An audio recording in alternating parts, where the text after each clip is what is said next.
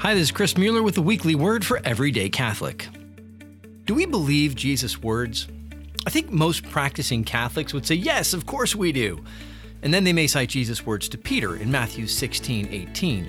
And so I say to you, you are Peter, and upon this rock I will build my church, and the gates of the netherworld shall not prevail against it. Or they might cite Jesus' words about the Eucharist in John chapter 6, verse 53. Unless you eat the flesh of the Son of Man and drink his blood, you have no life within you.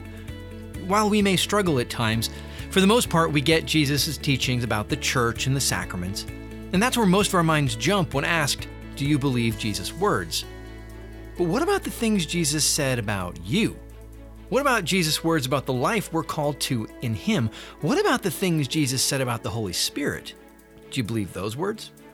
I'll give you an example. At the end of Mark's Gospel, Jesus says to the disciples, These signs will accompany those who believe.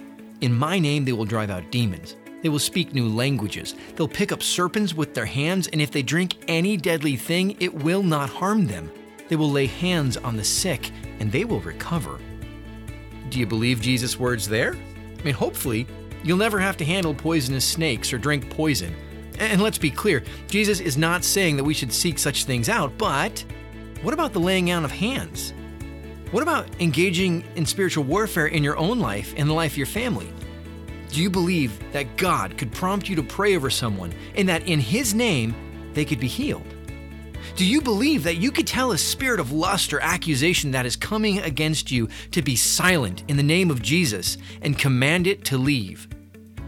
It's interesting that when Jesus speaks of the supernatural life of his followers, or, or even of the action of the Holy Spirit, we tend to rationalize. I mean, right now you may be thinking, well, he's speaking to the apostles. What he really meant was that the bishops and the priests would do this kind of stuff. This is not for the ordinary, everyday Catholic like me.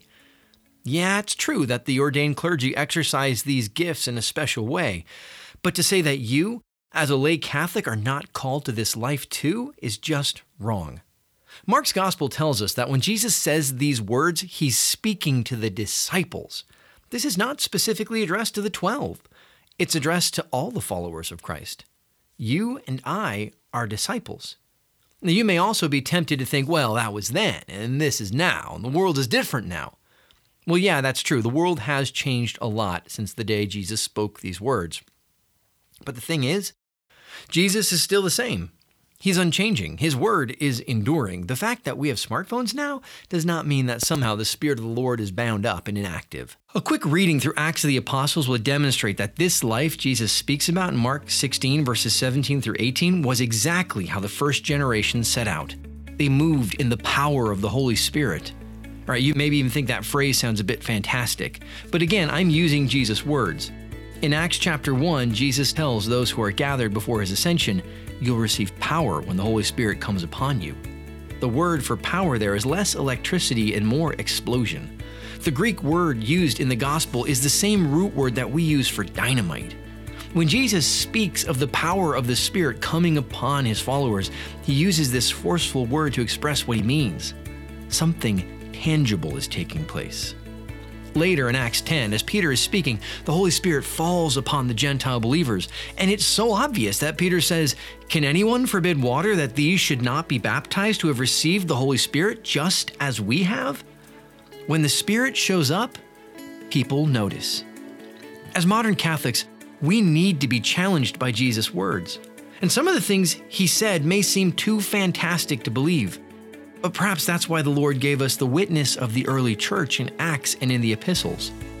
The truth is, when we reflect upon what Jesus said about the Christian life and compare that to the life of the early church, it becomes pretty clear that God's desire for his people is something more than an academic routine faith.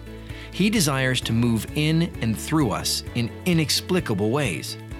So, do you believe Jesus' words? Do you believe that God can move in your life in the way that Jesus spoke about at the end of Mark's Gospel.